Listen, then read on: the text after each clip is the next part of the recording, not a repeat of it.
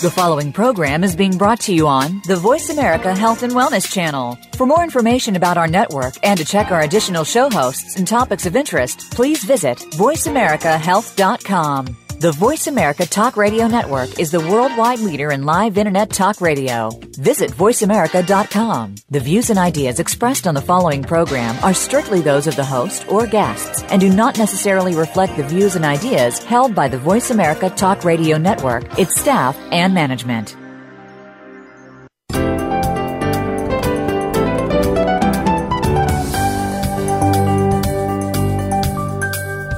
Welcome to New Reflections with Dr. Adam Rubinstein. Skincare and plastic surgery are hot topics these days. Let Dr. Rubinstein answer your questions and explain what you'll want to look for in aesthetic products and cosmetic procedures. Get ready for a discussion about all things aesthetic. Now, live from Miami, Florida, American board certified plastic surgeon, Dr. Adam Rubinstein. Welcome to New Reflections. We have a very very interesting show for you this week, and it's a serious topic. But before I get to the show, I want to say a couple things. In my backyard up in West Palm Beach in South Florida, there was a clinic that was shut down just a week or two ago for non licensed doctors performing procedures. And if you've listened to the show before, if you're a regular listener, you know that we talk about doing your homework on New Reflections. We talk about doing your homework in choosing the right place and the right doctor. And I, I want to give you a little preview for next show. The next show we're going to do is a patient safety special. And we will be talking about making good choices, finding the right doctors, how to research and really get the right information about your doctors you may be considering to have a procedure. Uh, I'm not going to get into it in detail, but this clinic in West Palm Beach had two different practitioners, neither of which they weren't licensed doctors, let alone board certified plastic surgeons. So if you're a regular listener, you know better than to entrust your face, your body, and your life to a doctor and a clinic like that. But this week's show is about an, another serious topic. The show this week is called It's All in Your Head psycho- psychological aspects of plastic surgery. And, and, the psychological aspects of plastic surgery start when you're first thinking about having something done. And there are stresses. It can be a wonderful, a whole, a really life transforming process. You can have a terrific experience taking you from where you are now to where you'd really like to be, improving your confidence, your self esteem, your self image. It can be a tremendous process that is so positive for you. But that doesn't mean that it is without stress. There are some stresses that are involved. And today's show is going to be about helping you navigate those stresses, be prepared for them. And if you suffer with any type of mental illness or difficulty, you may need to be a, a little more aware doesn't mean you cannot go through these procedures. It means you need to be aware and know the kind of support you may need to get through the process. Let's talk a little bit about mental health in this country. And we have two experts coming on the panel today to, to help us talk about that. In 2012, there were 9.6 million adults, the people over the age of 18, with serious mental illness in the United States. That's over 4% of the population. That's shockingly high, in my opinion. One in four adults in a given year suffer with some form of mental illness. 6.7 adults in the United States live with depression. This is a significant problem when you mix any type of challenge in your mental health with going through a stressful procedure, something that is, that you need to be healthy and prepared for, that may not have good consequences. You may have heard in the news about a patient in Beverly Hills that, that just ended in a tragedy. We're going to talk about it later in the show and how that may have happened, what may have led into that, and how you can avoid feeling that way and avoid getting yourself into that position. Let's get into the show. I want to introduce our full panel this, this week. Our full panel includes Dr. David Sarwer. He's a PhD, professor of psychology at University of Pennsylvania, and he's a director of clinical services for the Center of Weight and Eating Disorders. We're also joined by James Claiborn, a PhD. Uh, Dr. James Claiborn is a psychologist with a special interest in both obsessive compulsive disorders and body dysmorphic disorder, which is very apropos of what we're discussing today. And rounding out the panel is Dr. Jack Fisher. He is a well known board certified plastic surgeon and current president of the American Society for Aesthetic Plastic Surgery. Gentlemen, thank you so much for joining us and, having a, a discussion about this really important issue. Welcome to the show, uh, Dr. Sarwer. Let's uh, start off our conversation a little bit. Uh, when people are thinking about having a procedure, there's a certain psychology that goes into why, what motivates someone to have a procedure. So, you, can you talk about self-image and and how that plays a role, what the psychology is when you're thinking about having a procedure done? Sure, I'm happy to do it, and thanks for having me on the show, Adam. Um, my colleagues and I, as we've worked in this area for about the last 15 to 20 years, we've really um, begin our thinking uh, on the psychological construct of body image, which is really the, the representation that we all have of our external appearance in our own mind. So it's how we think, how we see ourselves in our own mind, which can be very different from the way that other people see us.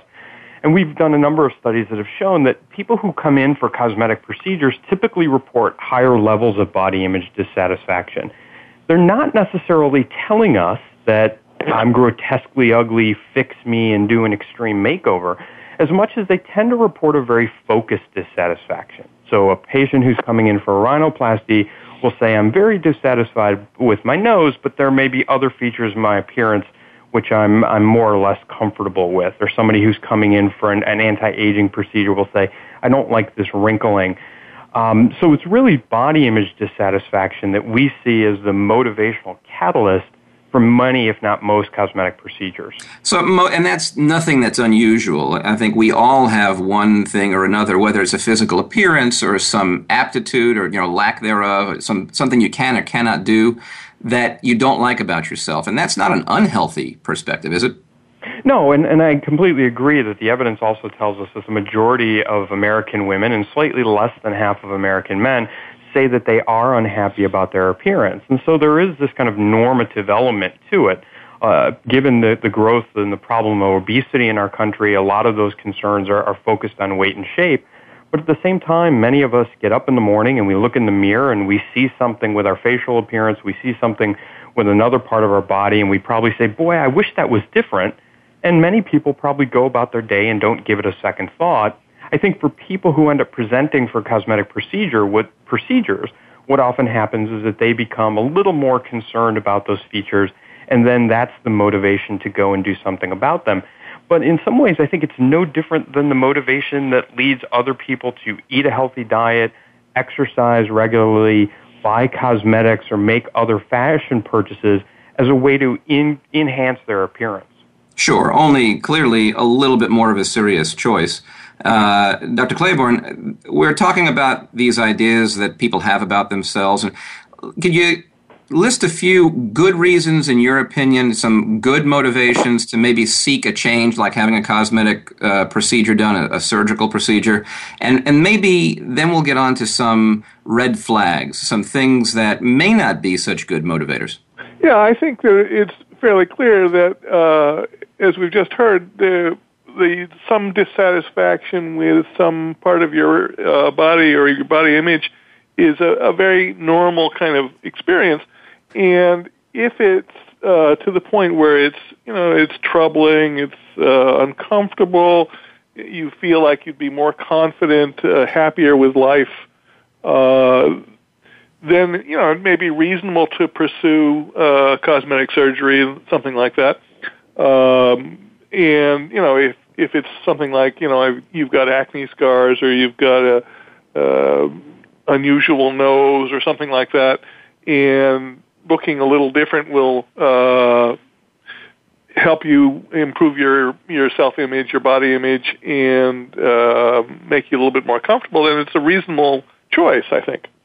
All right, but so now it, it, we all agree, I think, that these are some good reasons. If you're if you're a reasonable person and there's something about you you just don't like, and you wake up in the morning and you look at it and say, "Gee, I really wish I could make it better." then that's not a bad motivator. But let's talk a little bit about red flags. Dr. Fisher, you've been in practice a long time.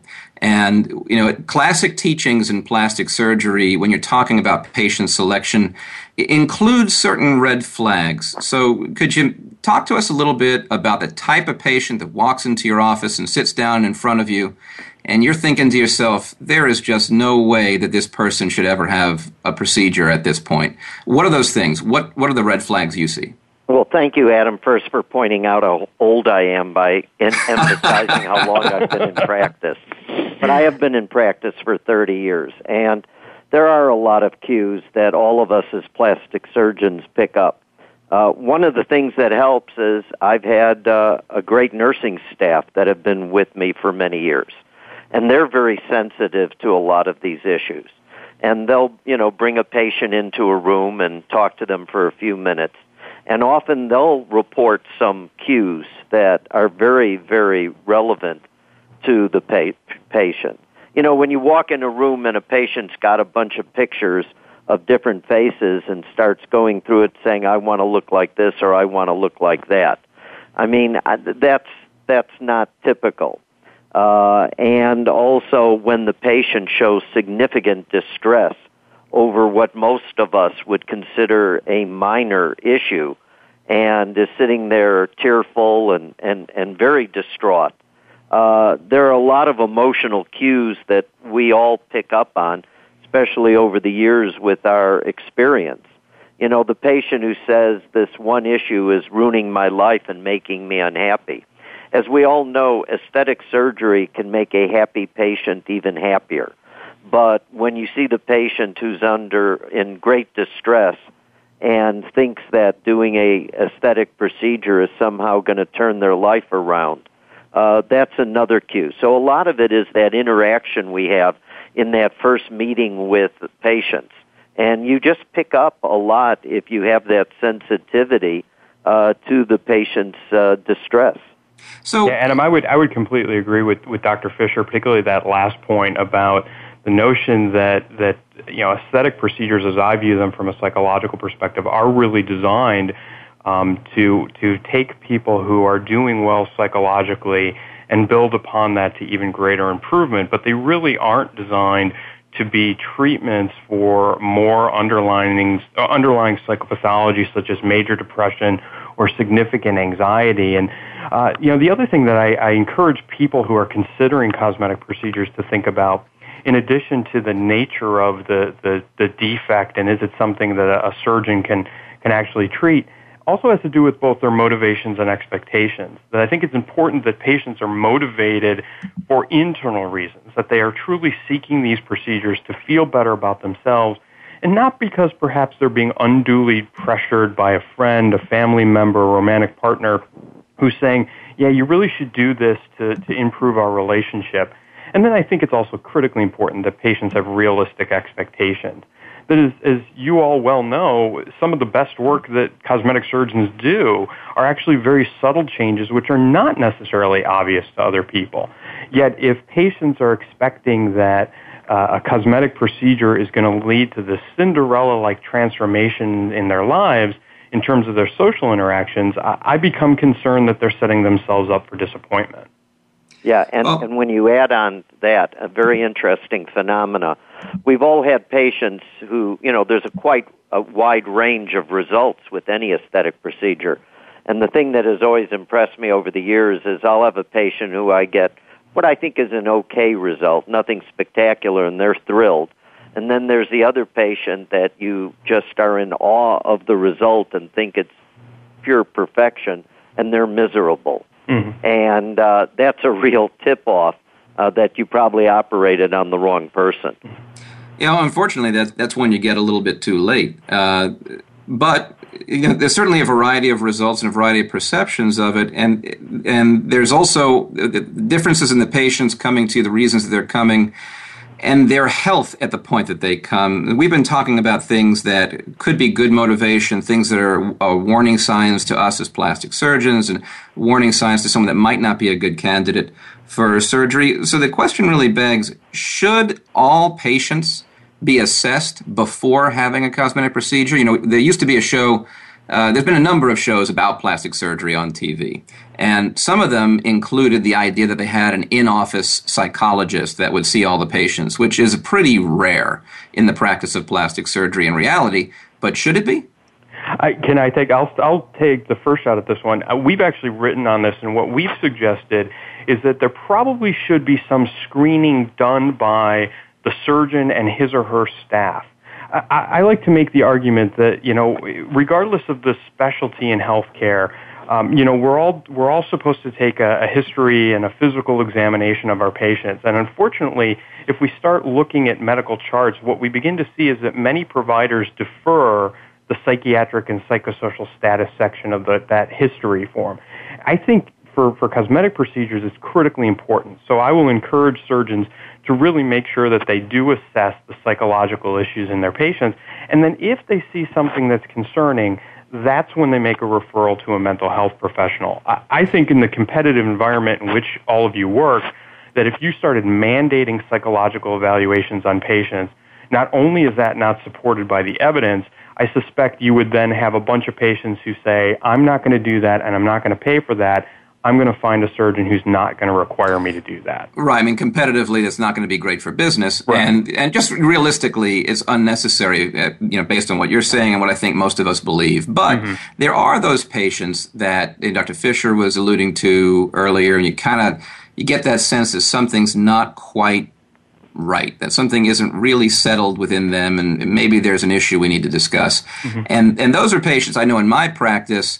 I might have a frank conversation with them, and, and let's talk a little bit, you know, briefly about some of those issues that come up in life that may add to the stress and, and make you jump in before we get into more of the mental illness aspect to my mind, people that have just gone through a divorce or going through a divorce or separation, that's a difficult thing. Someone who's just lost a relative, a close relative, whether it's a parent, uh, a spouse, a child, these major uh, events in your life, major negative events in your life, can sometimes create a reaction that makes someone want to do the quote unquote positive thing for themselves and make them seek these kind of things out when it's not the best time in their life to do that.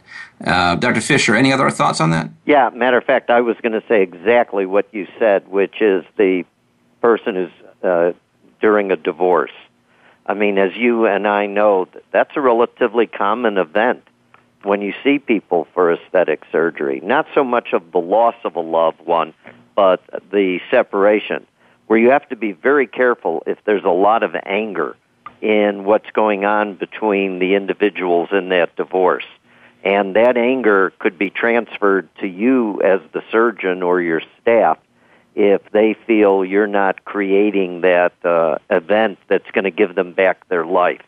And so I think that's an extremely important point where you have to be so careful uh, when you're dealing with individuals. Right. I just want to stress that the discussion we're having, and Dr. Fisher and I are speaking as plastic surgeons, Dr. Claiborn and, and Dr. Sarwer are talking about it from the perspective of psychologists that are specialists in this field. We're not having this discussion and looking at ways for us to avoid caring for people. We're looking to keep people healthy and safe and really giving you the best experience at the right time in your life.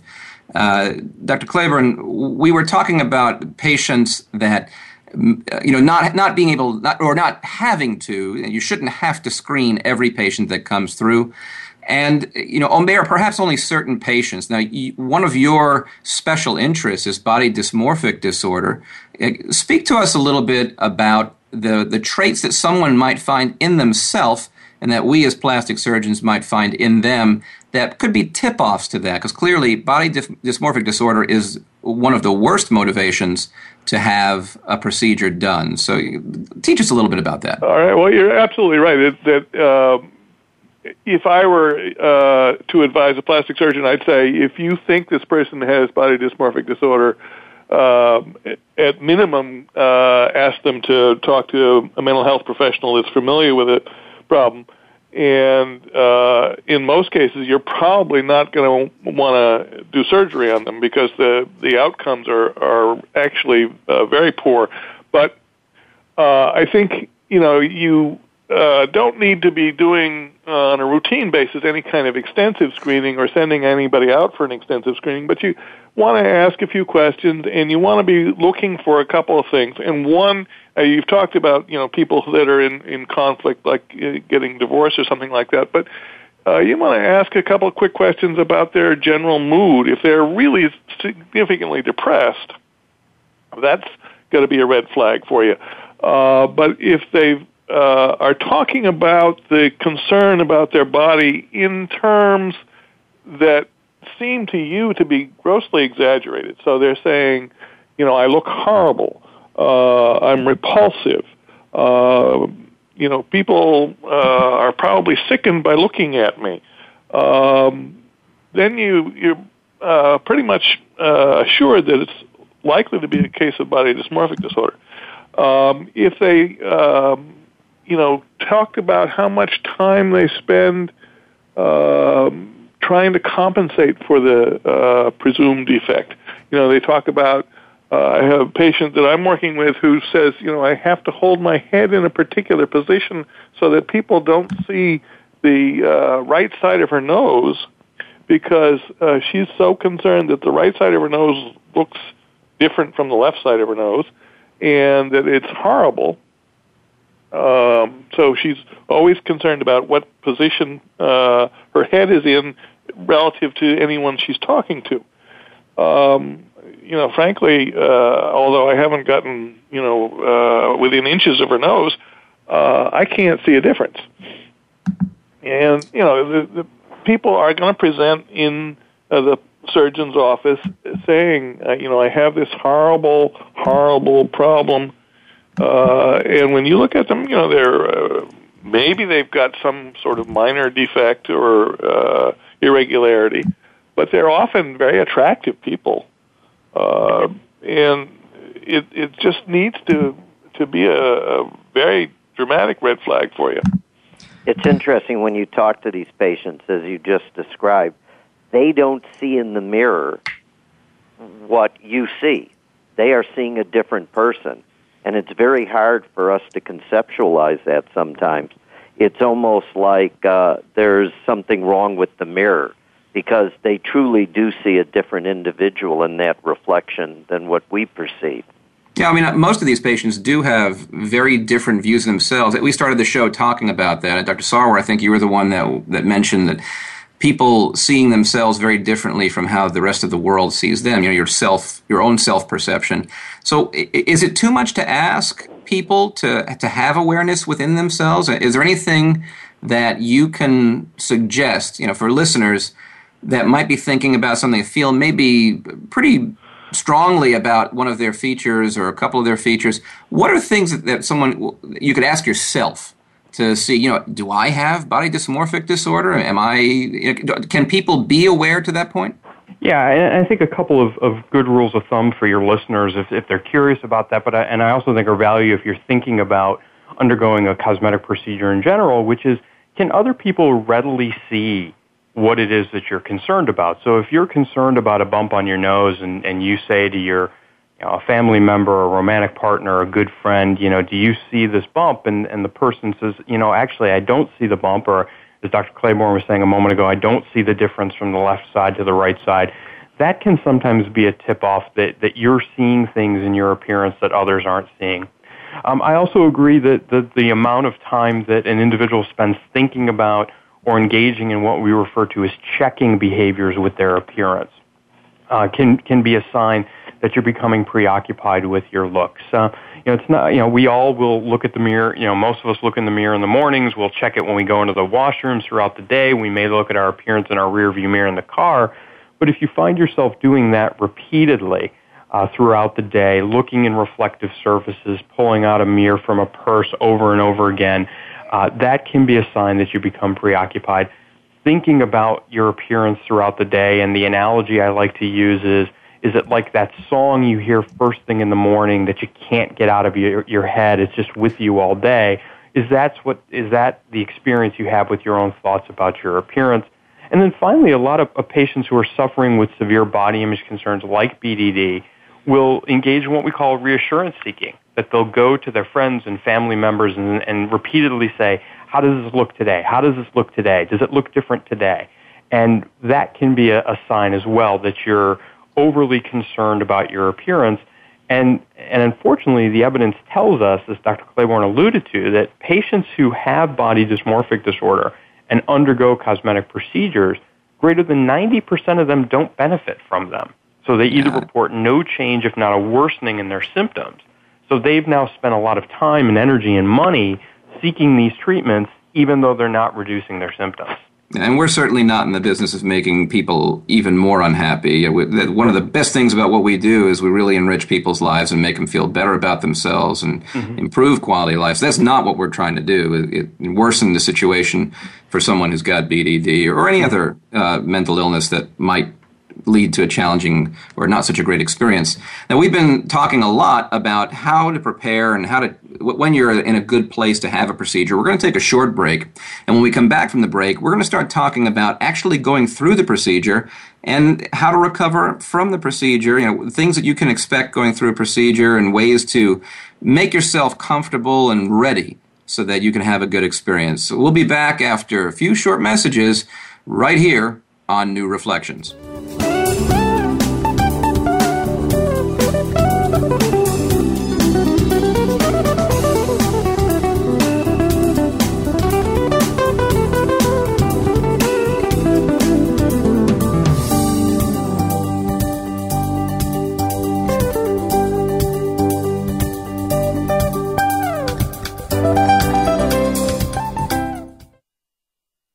Your life, your health, your network. This is Voice America Health and Wellness.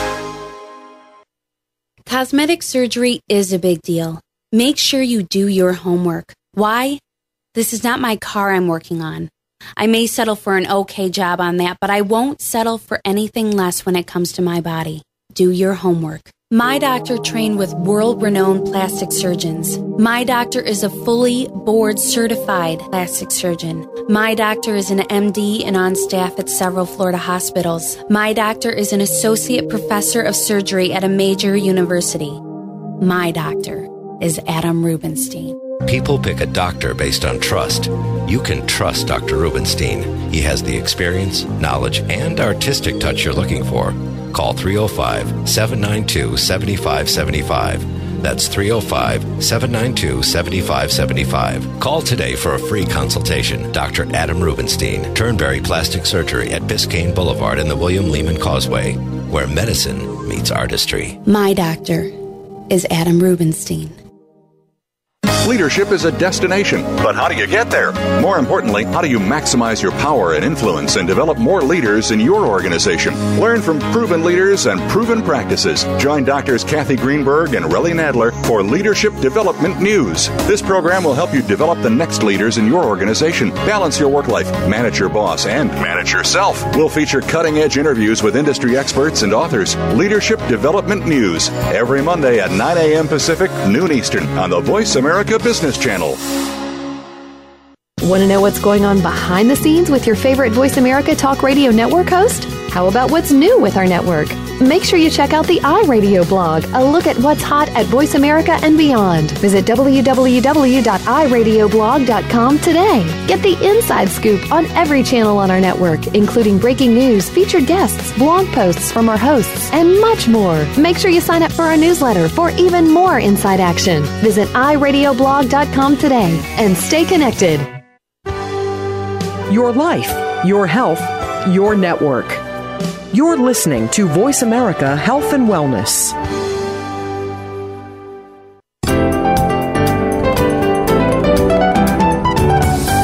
You are listening to New Reflections with Dr. Adam Rubinstein. If you have a question or comment for the host or this week's guests, please call 1 866 472 5792. Again, that's 1 866 472 5792. You can also send an email to info at dr rubinstein.com.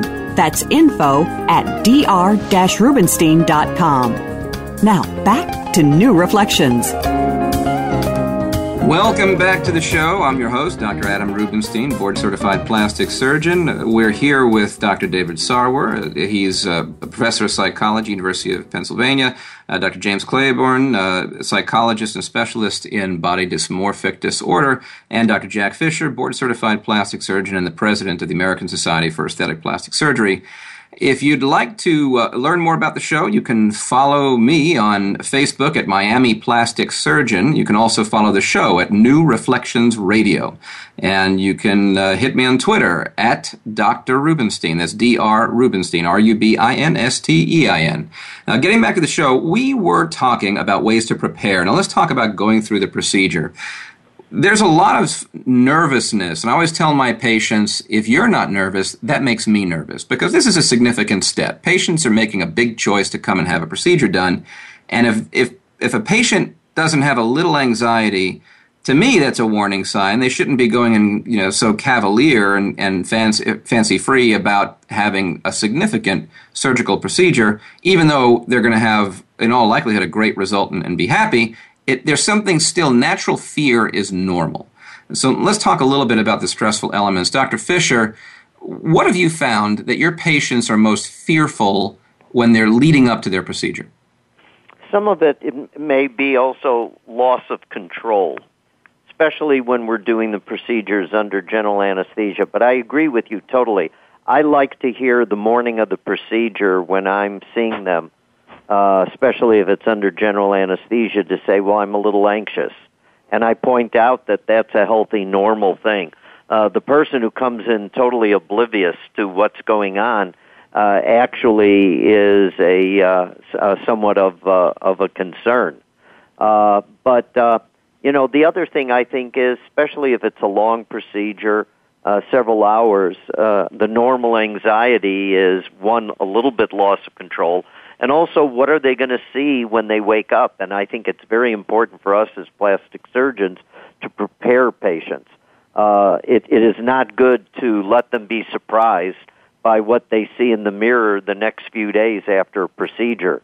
That's and such a I great point. You know that that's really yeah. important because so many patients wake up and what they see the day after or even hours after surgery is so different from what they're envisioning they're going to be like, especially if you're talking about facial procedures.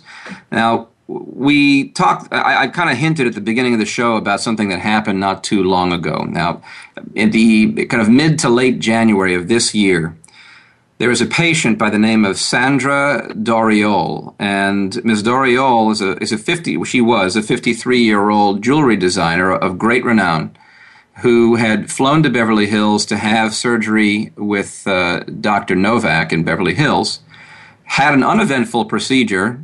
Things went well with, with no issues. She woke up in the morning and was reportedly agitated and anxious, and then proceeded to remove all of her clothing and went to the top of the Camden Medical Arts Building in Beverly Hills where she sat at the edge of the building and walked along the edge of the building for about three hours while the police tried to talk with her and, and reassure her and get her to reconsider what she was apparently about to do.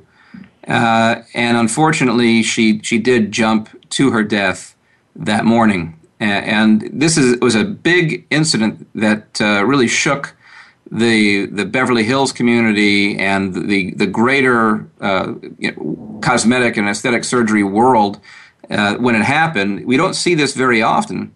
Uh, Dr. Sarwer, what do you think might have been going through Ms. Doriol's mind? What leads to this type of behavior? Do you think?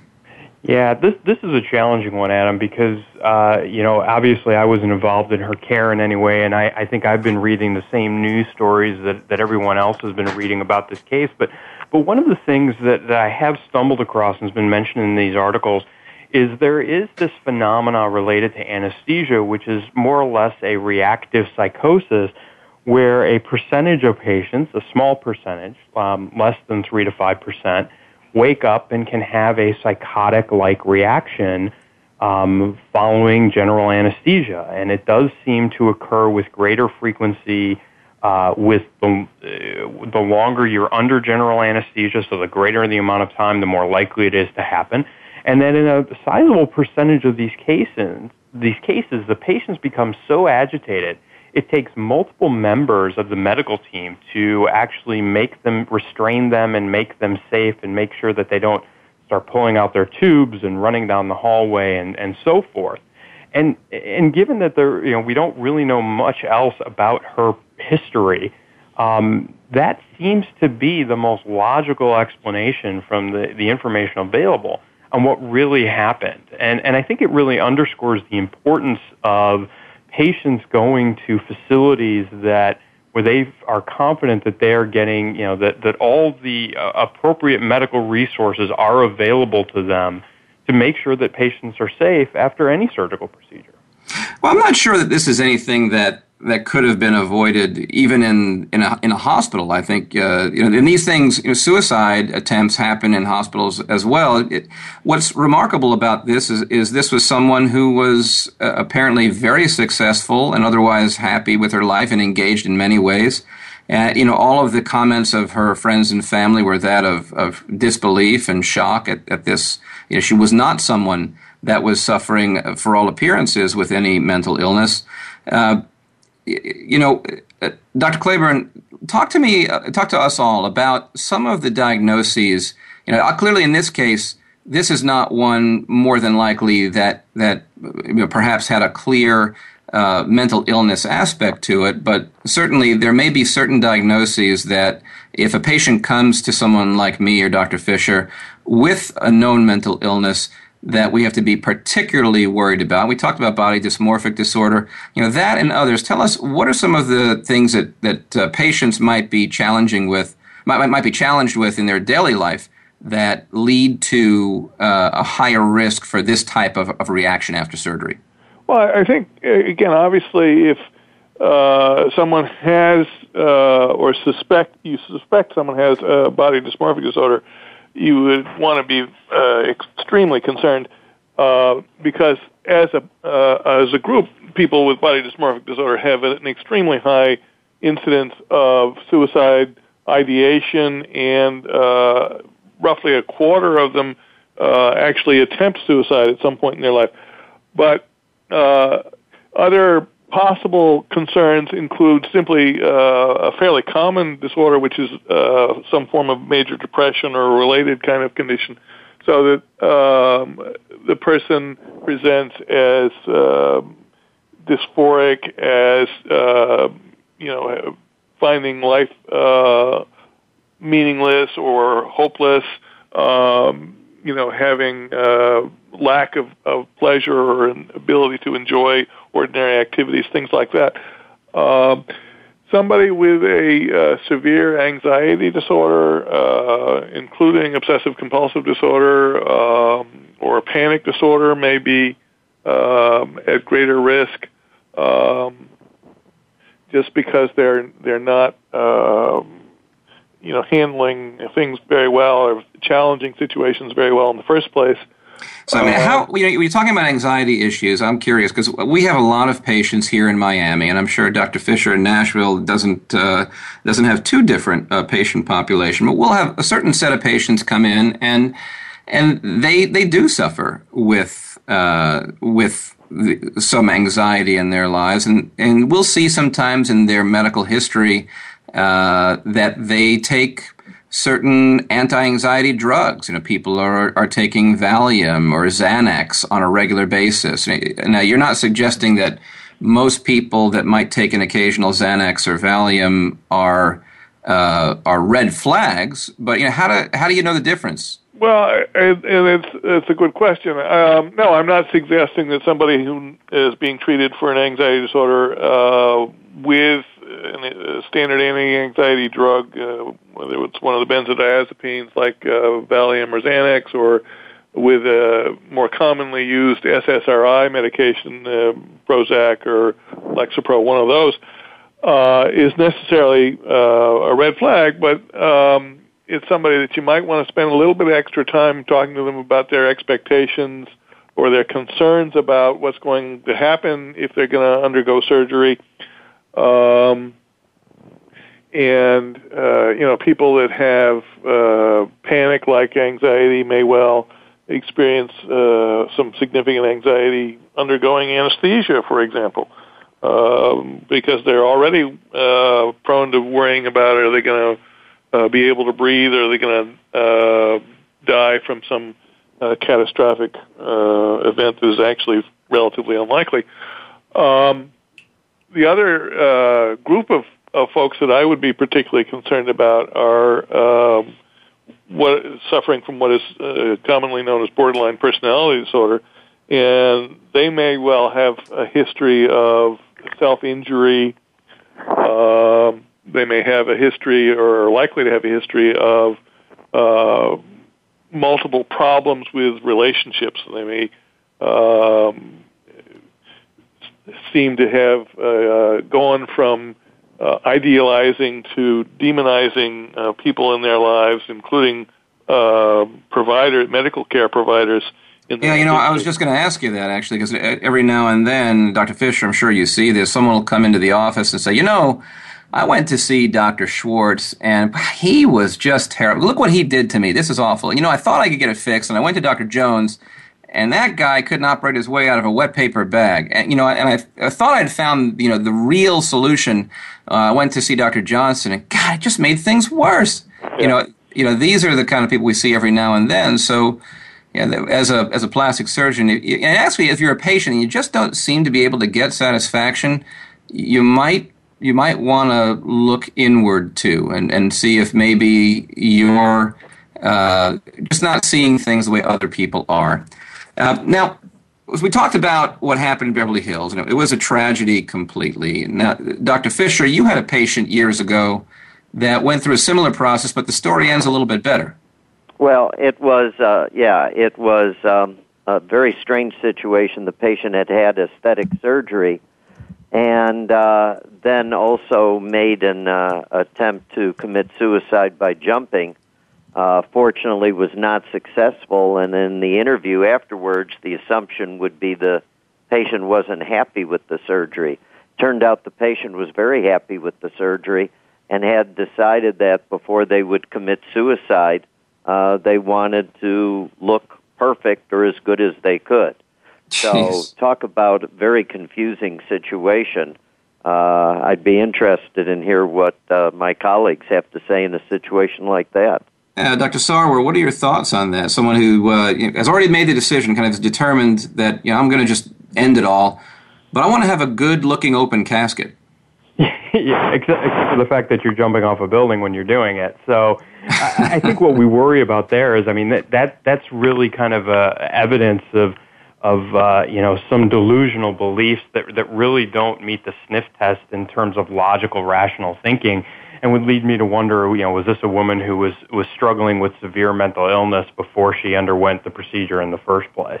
Which, I, again, I, from what my read of the case in Beverly Hills, uh, you know, most people seem to be suggesting that there's really hasn't been any evidence released that this woman had any history of mental illness uh, and that in fact it may have been just a reaction to the anesthesia.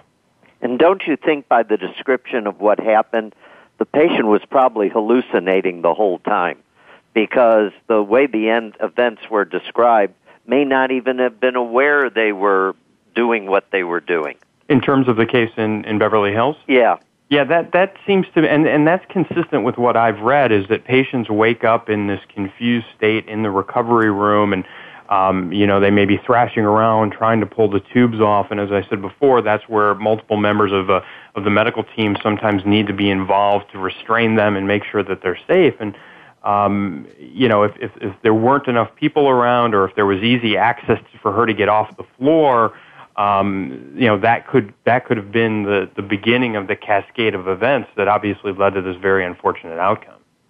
Adam, one thing that you pointed out that I think is so important is that patient who comes in, as you described, and has said, well, the three other doctors were terrible, and I've heard you're wonderful, and I know you can fix me, and I'm here because I've heard nothing but good things about you, and I'm ready for you to take over and make me perfect. Yeah, this is a, a, difficult thing, and as a, as plastic surgeons, I mean, any plastic surgeon that's been in practice long enough is going to hear that story and uh, it, it's, it's difficult. Now, I might ask uh, Dr. Sarwer or Dr. Claiborn, when you're a plastic surgeon, or, or, if you have friends that are thinking about it, even even your social friends, may, you may see this in the behavior of a friend of yours. How can you tell what what is your guideline, or your suggested guideline for looking at someone and saying, "All right, well, you know, maybe this is an okay time for them to do it again. You know what I mean is Dr. Fisher and I and many plastic surgeons throughout the country have to make this choice on a fairly regular basis. We'll see someone and you're kind of thinking, well, you know, someone that's coming for a, a, revision of a procedure and they come in and, and they have a pretty reasonable idea of, of what they want and it seems to be something that, that can be done. And it doesn't seem unrealistic in their with their expectations, but still it might be the second or third time they're making a go at it. And, and they'll come in, it seems pretty reasonable, but you always wonder in the back of your mind, gee, is, it, is this really getting to be too much? I mean, you know, are we starting a new Michael Jackson type of syndrome? What are your guidelines into fi- figuring that out? I mean, Michael Jackson's a great example of someone who just could never get satisfaction. Yeah, I think uh, anytime you are, uh, you as surgeons, and, and when I've had the opportunity to, to uh, present at your, you know, your meetings, whether it's for the Aesthetic Society or some of the other associations, um, you know, I talk about this, but, but I think anytime a surgeon uh, is seeing a revision procedure, uh, the thought that BDD is a possibility should be in your mind, and I think it should be in the patient's mind because um, you know, obviously, if a patient comes in and, and you can readily see that the, the result wasn't aesthetically acceptable, and the patient and you are in agreement that this doesn't look quite right and, and it's fixable, that's one thing. But when patients come in and um, are saying, you know, I don't like the way that this looks, and you as the surgeon are having trouble seeing it, or as we were just saying, if they're disparaging their previous surgeon, um, and at the same time putting you up on the pedestal saying that um, you know, you're you're going to be the white knight who makes it all better. I think that's a red flag that you've got a patient who perhaps has body dysmorphic disorder, or perhaps just maybe a patient who's never satisfied with the number of procedures that they're they're they're going to undertake. And um, you know, if if the if we're in agreement that the goal of a cosmetic procedure is not only to to help improve cosmesis, but also to to help overall uh, psychosocial functioning it would seem to me that, that going ahead with procedures like that wouldn't be in the patient's best interest. Yeah, there's, there's no doubt of that. Sometimes we all struggle with, uh, you know, are we doing the right thing? And it, it can be difficult to know. Mm-hmm. We're going to take a short break now, and when we come back, we'll be discussing ways to help yourself get through this, uh, to go through the process with the best mental health picture that you can, preparing yourself for the pro- for the uh, the surgery, getting through the surgery, and then being able to recover and knowing that you're going to get to that other side of the rainbow. You're going to get to the end of the rainbow at the end of this process. So we're going to be right back. Take just a short break. Keep listening. We'll hear. We'll, see you at the other side of the break on New Reflections.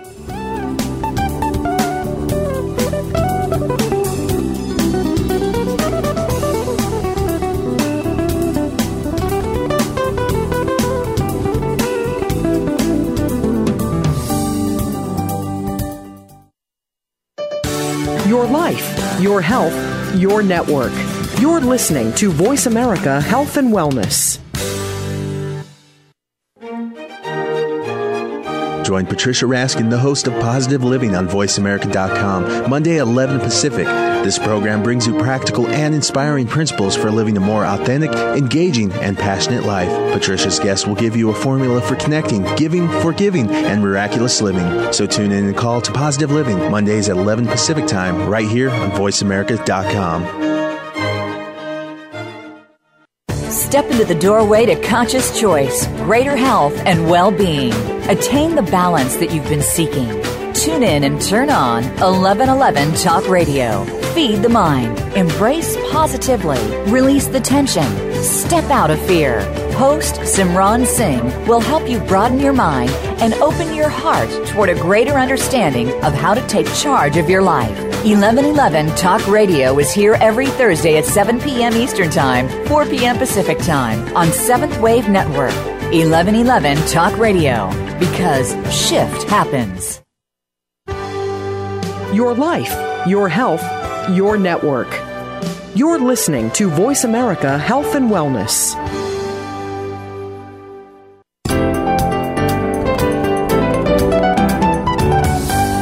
Are listening to New Reflections with Dr. Adam Rubinstein.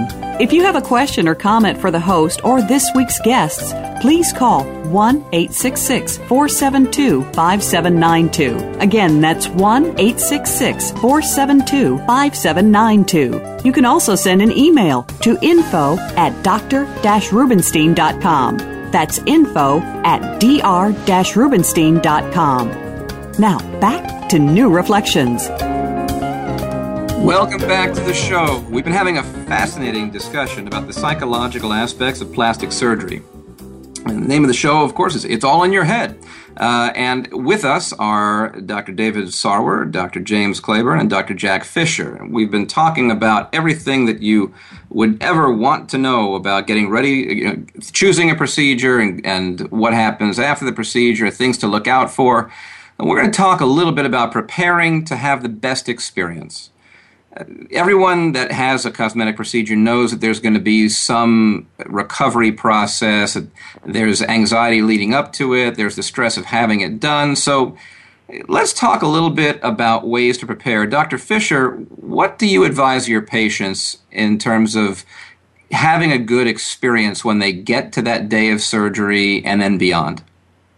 Well, I think a lot of it is we've already discussed is the preparation, letting them know what's going to happen during the surgery, what they're going to experience afterwards. The other thing that I've always noticed is if they have a supportive family or some family or friends around during that postoperative and recovery phase, that makes a big difference.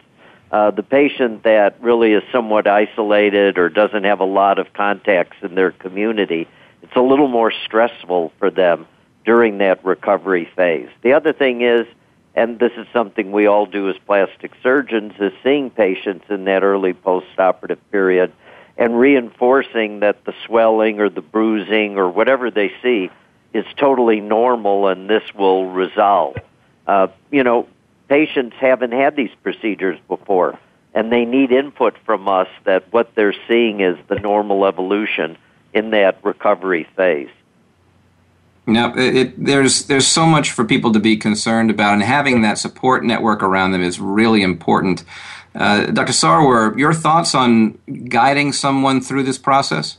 Yeah, I agree. I think, uh, as I said earlier, that that making sure that patients themselves are doing are internally motivated, that they're doing this for themselves, not really to please other people. I also think the the value of having realistic expectations and um, you know, I, I'm often with the surgeons I collaborate with at Penn. I'm often brought in when patients are struggling emotionally a week or two after surgery, um, and will sometimes undergo go through a period of what I call the postoperative blues, where they're just a little bit down and you know they're still bruised and banged up, but they're not back to full activity. Um, because these are oftentimes very active, engaged people, and if they're socially isolated uh, as a recovering, as Dr. Fisher alluded to, sometimes what happens is they, they you know their moods bottom out a little bit and then as they begin to feel better physically the further they get better out they they really seem to come into their own in terms of their uh, feeling better about themselves after surgery Dr. Claiborn, anything to add? Yeah, I, I certainly, first of all, want to agree with the things that have been said, but I want to say that, that it's most important, I think, to have people well prepared in terms of what to expect in terms of pain, swelling, bruising, things like that, and what the recovery period is expected to look like so that they have a very realistic idea of what they're going to go through and are not surprised or uh, you know expecting they're going to wake up the next day looking beautiful and uh, with no uh, residuals that are actually the normal expectations following surgery. Uh, well, preparation you, seems to be the kind of the running very theme. Good point, and that is unfortunately with some of the heavy marketing that's out there, patients are given unrealistic expectations, and they see these ads where you can have a major procedure and go back to work and look fine the next day. That's become a big problem. Yeah, you know, expectation is important. Actually, that's a great segue for me to talk about what's coming up in our next episode. I talked about it at the top of the show. We are going to be talking about keeping things safe and making good choices. It's always a running theme on New Reflections. Everyone that listens to the show knows you should be going only to board certified plastic surgeons for these type of procedures, putting yourself in the best circumstance. But we'll be talking about getting prepared, and, and, you'll have a better experience for a lot of the reasons we've been talking about. When you know what you're getting into, you're well informed, and that's going to happen when you make good choices. Gentlemen, this has been a great discussion. I want to give each of you a little bit of time to talk about how someone can reach out to you. Maybe they've heard the show and they're motivated. They feel like, you know, I think maybe I could be one of those people. Uh, Dr. Claiborn, how does someone reach you if they want to try and maybe speak with you and get a little help? Well, the, the easiest thing actually is to either email me or go to my website. There's a, a, a link on my website to emailing me, and my website is Doctor as in Dr. Claiborn C L A I B O R N dot info, and uh, I would be glad to uh, respond to emails or inquiries. Uh, talk about uh, psychological concerns, uh, body dysmorphic disorder related kinds of topics. Terrific. Dr. Sarwer, how does someone get a hold of you? So I'm a, I'm a faculty member at the University of Pennsylvania in Philadelphia. So if uh, there are people who uh, have concerns about their appearance or are thinking about undergoing cosmetic procedures, they can reach me through the, the University of Pennsylvania's website, which is pennmedicine.org. Excellent. And Dr. Fisher, anyone thinking about having a cosmetic procedure around the Nashville area or parts beyond, how are they going to reach out and find you? Uh, uh, it's Dr. Jack Fisher, uh, and uh, it's Dr. Jack Fisher on the website. And uh, my uh, email, which is always an easy way to communicate, is jfisher at drjackfisher.com. Terrific. Well, I want to thank everybody for coming on the show. It's been a great discussion, and you never feel like you get through everything, but we really gave a pretty good tour of this very serious issue. I want to thank my guests, uh, Dr. Uh, Claiborn, who uh, is a specialist in body dysmorphic disorder, joining us, Dr. David Sarwer, professor of psychology at University of Pennsylvania, and Dr. Fisher, board certified plastic surgeon and president of the American Society for Aesthetic Plastic Surgery. As I mentioned, next week we're going to be doing a show on patient safety. Make sure you tune in. This is an important topic, and we want to make sure we're helping you make good decisions. On more future shows, we'll be talking about stem cells, uh, robotic surgery, chiropractics, lots of great topics. Tune in every Saturday, 12 to 1 Eastern, 9 to 10 Pacific on New Reflections. Thanks for listening. We'll see you again soon. We hope you stayed informed and entertained today on New Reflections. Please join your host, Dr. Adam Rubinstein, again next Saturday at 9 a.m. Pacific Time, 12 noon Eastern Time. You can also email the doctor at info at dr-rubinstein.com or visit his website at www.dr-rubinstein.com. And don't forget to join us next Saturday for New Reflections on the Voice America Health and Wellness Channel. Have a beautiful weekend.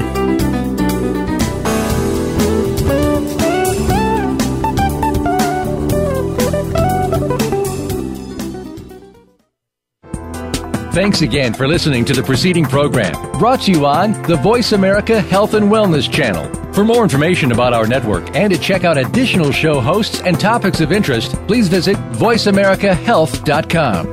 The Voice America Talk Radio Network is the worldwide leader in live Internet talk radio visit VoiceAmerica.com. The views and ideas expressed on the preceding program are strictly those of the hosts or guests and do not necessarily reflect the views and ideas held by Voice America Talk Radio Network, its staff, and management.